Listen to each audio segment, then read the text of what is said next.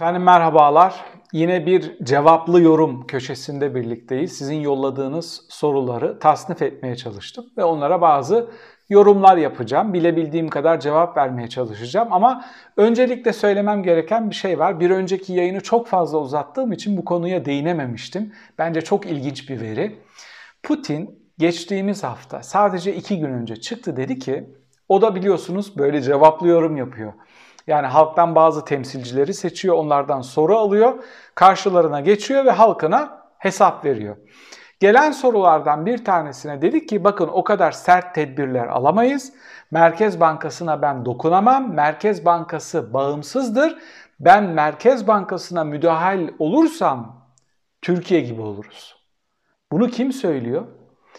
Avrupa'nın en otokratik lideri seçimleri neredeyse askıya almış, göstermelik seçim yapan, gizli kameralara yansıdığı kadarıyla e, şeffaf seçimler yapmayan, sandıklarla, sonuçlarla oynanabilen ve her şeye hükmeden en güçlü tek adam diyor ki hani deli deliyi görünce deli sopasını saklarmış Türkiye gibi oluruz diyor. Yani ben o kadar tamam tek adamım ama despotum ama benim bir devlet ahlakı, devlet geleneği ya da ya da aklım var. Yani kendi çıkarım için ben Rusya'yı uçurumdan aşağı sürükleyecek hamleler yapamam diyor. Bunu söyleyen Putin. Çok önemli bir veriydi. Yani not etmemiz gerekiyor. Bunu Erdoğan duyduğunda ne yapmıştır? Bence bıyık altından gülmüştür. Ya ben ondan otokratım işte bak adam kabul ediyor demiştir. Kızmamıştır yani. Hatta bir araya gelirlerse ki çok zannetmiyorum ama olası yakın zamanda bir araya gelirlerse takılacaktır muhtemelen onlara. Nasıl beni takip ediyor musun otokratlıkta falan diye. Türkiye'nin geldiği nokta bu. Yani otokratik lider diye dergi kapaklarına çıkan siyasal bilimler literatüründe otokratik liderler sınıflanmasında en meşhur sınıflarda bulunan adamlar biz Türkiye gibi oluruz yoksa demeye başladı.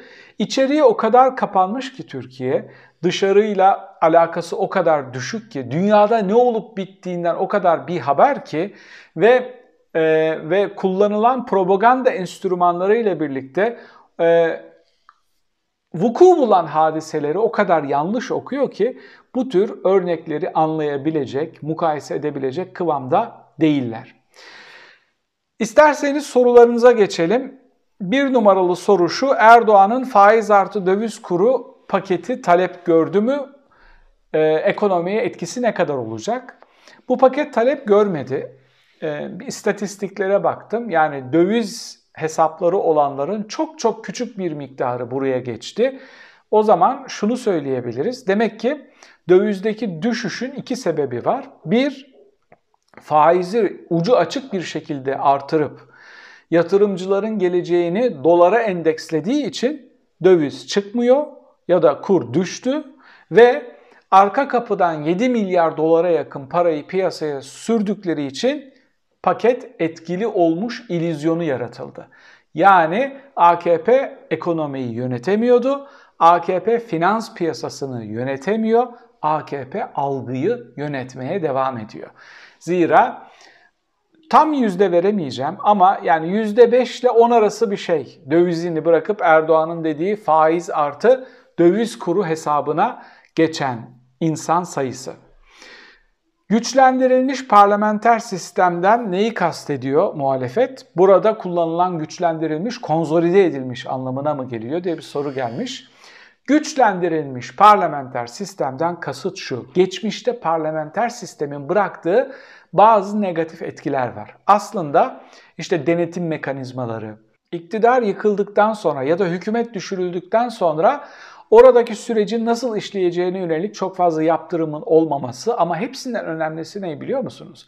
Geçmişte askeri vesayet altında bir parlamenter sistem vuku bulduğu için insanların kafasındaki o imajı yıkmaya çalışıyorlar. Güçlendirilmiş parlamenter sistem vesayet altında olmayan, halka dayanan, halka e, gücünü halktan alan, denetimini ve hesabını onunla birlikte yapan parlamenter sistem demek. En azından ben bunu anlıyorum.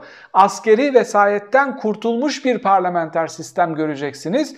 Parlamenter sisteme mutlaka bir kredi tanıyın diyor aslında muhalefet güçlendirilmiş parlamenter sistem derken. Bir de şunu anlıyorum parlamento çok güçlendiriliyor. Karar alma mekanizmasında gücü çok fazla farklı kurumlarla paylaşmıyor. En stratejik ve kritik kararları parlamentodan alınacağını gözlemleyeceğiz. Fiyatlar neden düşmüyor ya da düşecek mi sorusunun yanıtını şöyle verebiliriz. Bu şekilde devam ederse fiyatlar çok fazla düşmez. Neden? Bir kere devlet, Erdoğan, hükümet daha doğrusu enerji fiyatlarını düşürmüyor. Üretim maliyetlerini düşürebilecek atılımları yapmıyor. E, asgari ücrete zam yaptı. Şimdi bu kadar her şeyin pahalı olduğu ve fiyatının arttığı bir dönemde fiyatların düşme ihtimali olabilir mi? Ve hepsinden önemlisi ne demiştik? Hiçbiri artmamış olsaydı bile, e, hükümet bunları düşürmüş olsaydı bile fiyatlar döviz düştüğü gibi pat diye düşmeyecekti. Zira üretim yapan insanlar ham maddelerini yüksek kurdan satın aldılar, Erdoğan'a inandılar, gafil avlandılar, ona güvendiler. O da ertesi gün çıktı, ucu açık bir faiz programı yani dövize endeksli. Döviz ne kadar artarsa faiz o kadar artacak artırmayacağım diyen adam ucu açık bir faiz programı açıkladığı için insanlar çok yüksek dolardan ham madde satın aldılar ve o da maliyetleri şişirdi. Dolayısıyla hiç kimse fiyatların çok seri bir şekilde düşeceğini beklemesin. Uzun bir zaman, uzun bir periyot döviz kuru bu şekilde yoluna devam ederse belki kademeli olarak biraz biraz aşağıya inebilir ya da çıkışı durabilir. Neden?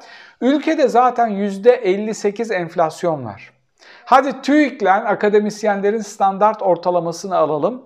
%35 enflasyon var. İkisinin ortasını bulduk. Bu bilimsel bir yöntem değil ama yani yüksek enflasyon var. E yüksek enflasyon olduğu bir yerde fiyatlar düşebilir mi? Fiyatlar her şey durdurulsa, başarılı hamleler yapılmış olsa bile bu maliyet artışlarından dolayı en az 2-3 ay daha düşmez. Bu da neyle alakalı biliyor musunuz? Erdoğan bu hamleleri yaptı ama erken seçim kararı alamıyor. Neden? Enflasyonu düşüremiyor, fiyatları düşünemiyor. Onun için şimdi harıl harıl baskı yapıyorlar ee, üreticilere, süpermarketçilere fiyatları düşürün diye ve onun için harıl harıl ekonomistlerle bir model üstünde çalışıp tartışıyorlar. Nasıl yaparız da sıcağı sıcağına bu hamleyle birlikte bir baskın seçim yapabiliriz? Bir sonraki soru yeni gelecek bir hükümet değişikliğiyle KHK'lılar 2002'ye dönebilir mi? 2002'ye dönebilir mi? Yani o şartlara ya da en azından diploması olmayan bir kişinin cumhurbaşkanı olduğu tarihe kadar geriye sıfırlanabilir mi bu kararlar? Yeni gelen hükümet yargıda 2016 sonrası atamaları iptal edebilir mi? Bunların hepsi çok derin hukuki e, bilgi gerektiren sorular. Ben hukukçu değilim ama hukuk felsefesiyle ve siyaset bilimi felsefesiyle şöyle yanıtlayabilirim. Bir kere bu diploması olmayan cumhurbaşkanı vesilesiyle tüm kararnameleri vesaireleri iptal ederseniz bir kaos oluşabilir. Bunu kaldırabileceklerini düşünmüyorum. Kademeli olarak bir paket yapıp bazı şeyleri iptal edebilirler. Ama bu gerekçeyle yaparlar mı? Ondan emin değilim. Bu çok büyük bir farklı noktalarda devletin işleyişi hususunda böyle radikal bir değişiklik yapıldığında bir kaosa sebebiyet verebilir. Bunu kademeli olarak yapabileceklerini düşünüyorum. KHK'ların statüsüyle alakalı bence AYİM'in aldığı kararlardan da sonra yeni gelecek hükümetin bazı iyileştirmeler yapabileceklerini düşünüyorum. Ama Buna paralel çok mantıklı bir soru daha sorulmuş. Parlamenter sisteme geçiş uzun zaman alır mı diye. Şimdi bunun için parlamenter sisteme geçiş şart değil. İktidarın değişmesi yeterli olabilir. Hatta ellerinde çok daha fazla güç olacağı için başkanlık sistemi kartlarıyla birlikte bu soruna daha seri bir şekilde çözüm bulabilirler. İşte orada bir ama var. Kimseyi umutlandırmak istemiyorum. Neden bir ama var? Zaten 20 senedir iktidardan uzakta kalmış muhalif gruplar iktidara geliyor. E, onların iktidar bekleyen, kadro bekleyen kitleleri olacak. Onlara kadro oluşturmaları gerekecek.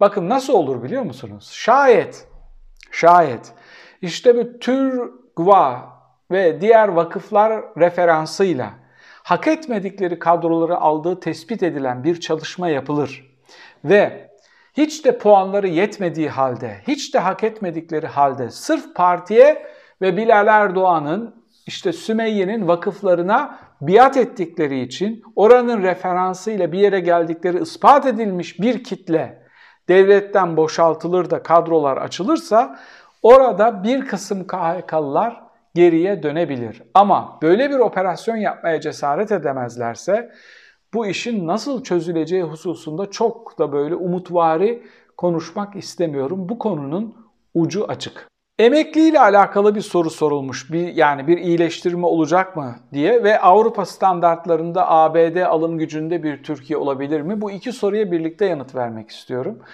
Türkiye'nin önümüzde bir iyileşme süreci olabilir iktidar değişirse. İyileşme süreci şu demek değil. Ertesi gün her şey düzlüğe çıkacak. Hayır, kademeli olarak kademeli olarak iyiye gidecek. İyiye gitme süreci en az 2-3 yıl sürer. Yani iyiye gitme süreci ne demek? Aslında kötü.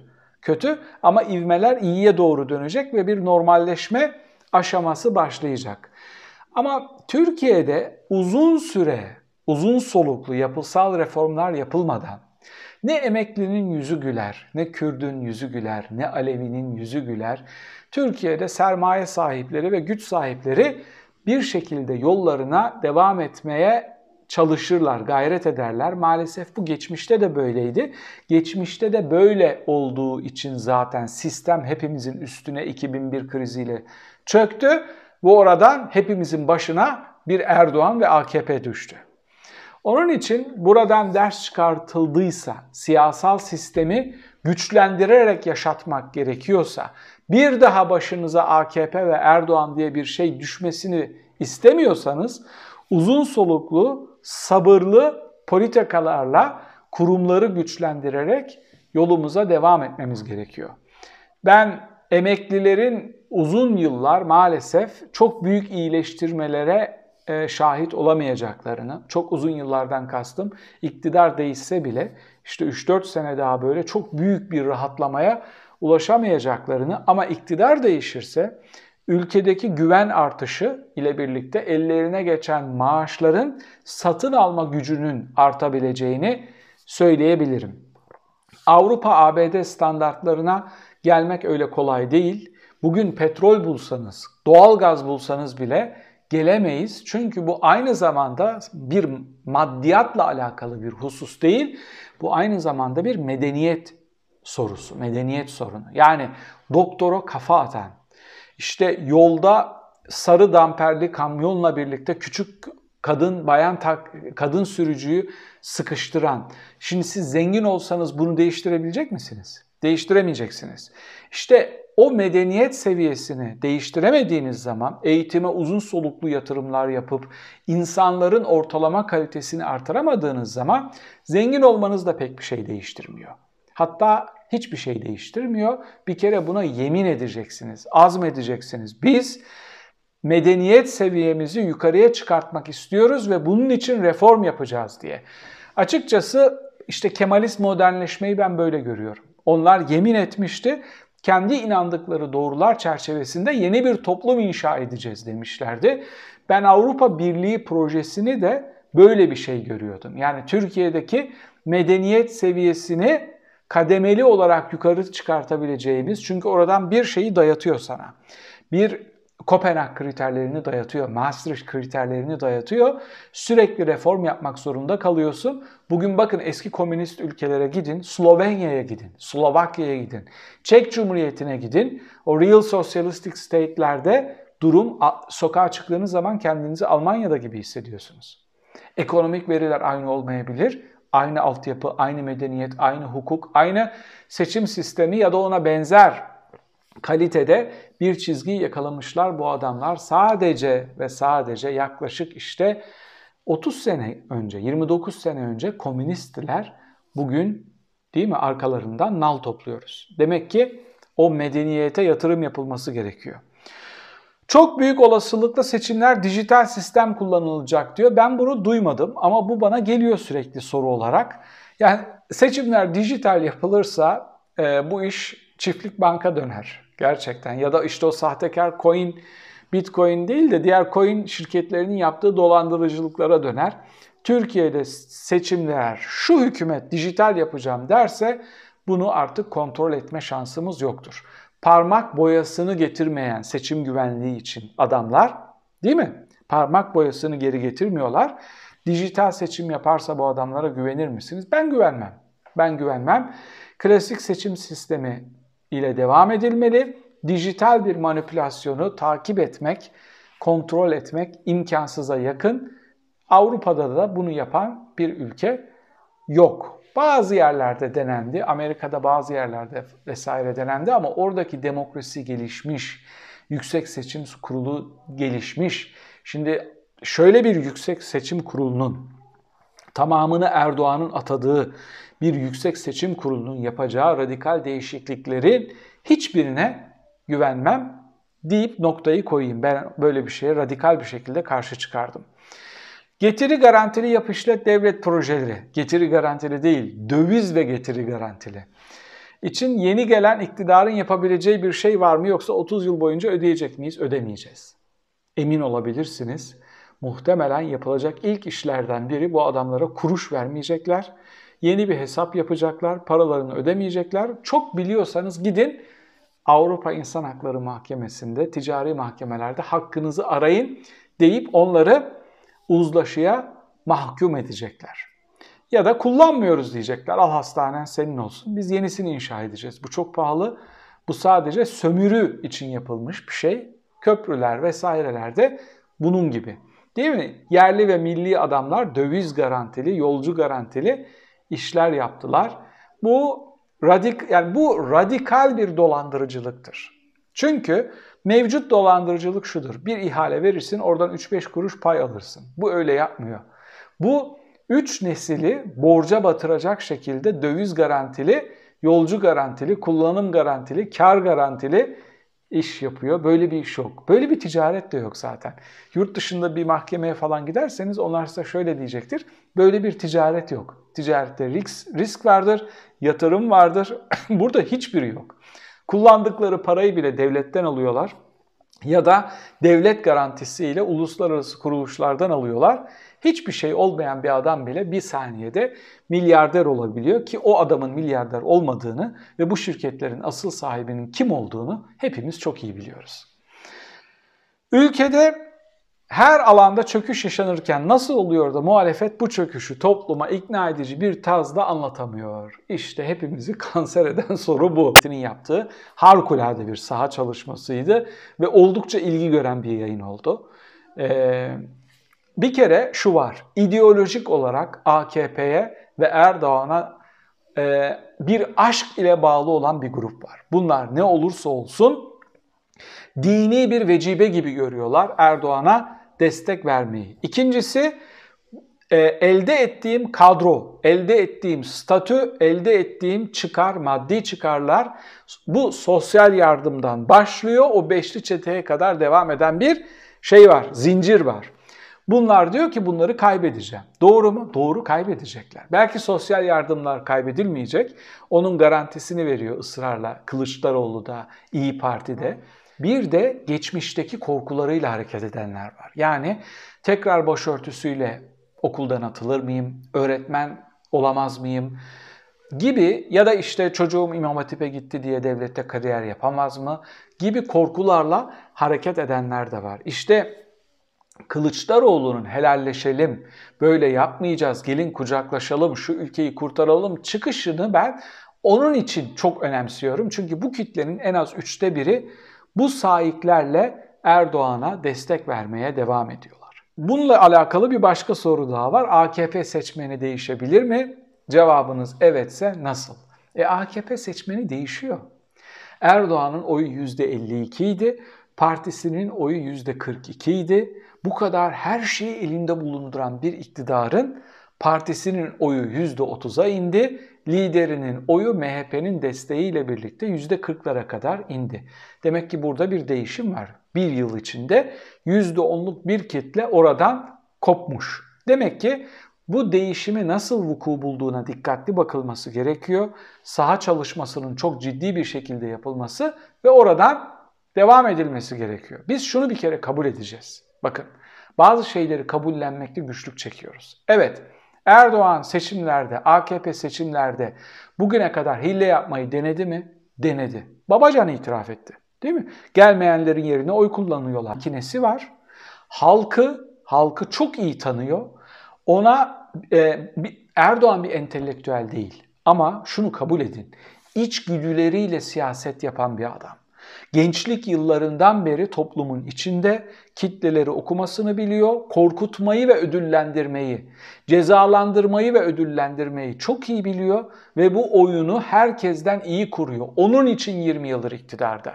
Yani bir illüzyonist gibi en büyük hezimetleri bile başarılı bir başarı olarak gösterebiliyor ve bunu kabul edinelim artık. Bu adam seçim kazanıyor kısmen hile yapsa da seçim kazanıyor. Bunu demezsek saha çalışmalarını yapamayız. Oradan nasıl çıkılacağının tespitini doğru yapamayız. Ee, bir değişim var. Bu değişim daha ciddi bir şekilde çalışılması gerekiyor.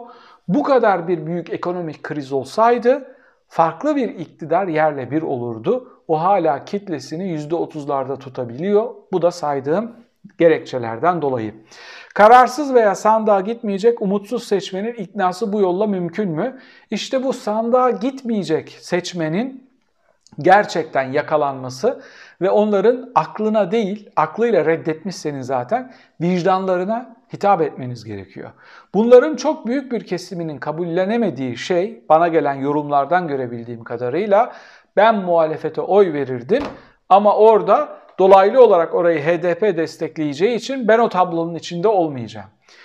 Ee, bunu görmemiz gerekiyor. Türkiye'de bizim anlaya ya da benim anlayamayacağım ölçüde radikal milliyetçi hassasiyetleri olan ve bu motivasyonla her şeyi yanlış okuyabilen kitleler var. Bunlara HDP'nin burada olmasının büyük bir şans olduğunu anlatamazsınız. Bunlara söylemeniz gereken şey şu bu ülkeyi öncelikle çok büyük bir çöküşten çıkartmamız gerekiyor.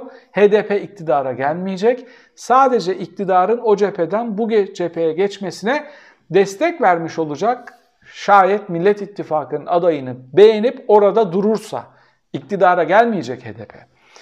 Toplu istifalar ülke içinde en erken ve en iyi finale gerekçesi olabilir mi? Bunu ben ortaya atmıştım.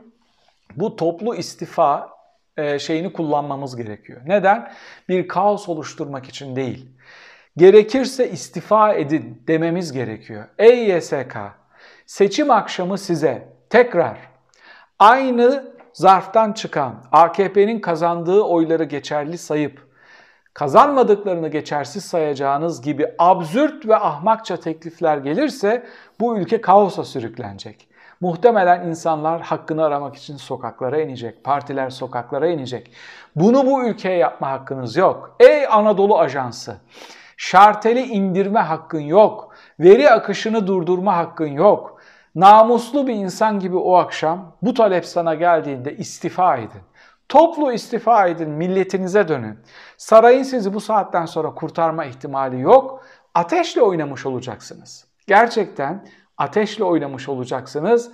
Tıpkı verileri saklayan, istatistiklerle oynayan TÜİK gibi. Döviz kuru daha ne kadar aşağıya gider? Döviz kuru normal enstrümanlarla aşağıya gitmedi. Ee, psikoloji ve algıyla oynadılar. Oraya çok fazla hamle yapacakları döviz kalmadı elde. Swaplarla zaten o hamleleri yapıyorlar. Ee, ekonomide de siyasi hamleler yapılıp demokratikleşme, şeffaflaşma gibi hamleler yapılmadığına göre düşüşün şahsi tahminim buralarda durup kademeli olarak yavaş yavaş da olsa artacağını öngörüyorum, düşünüyorum. Bu radikal bir artış olmayacak kesinlikle.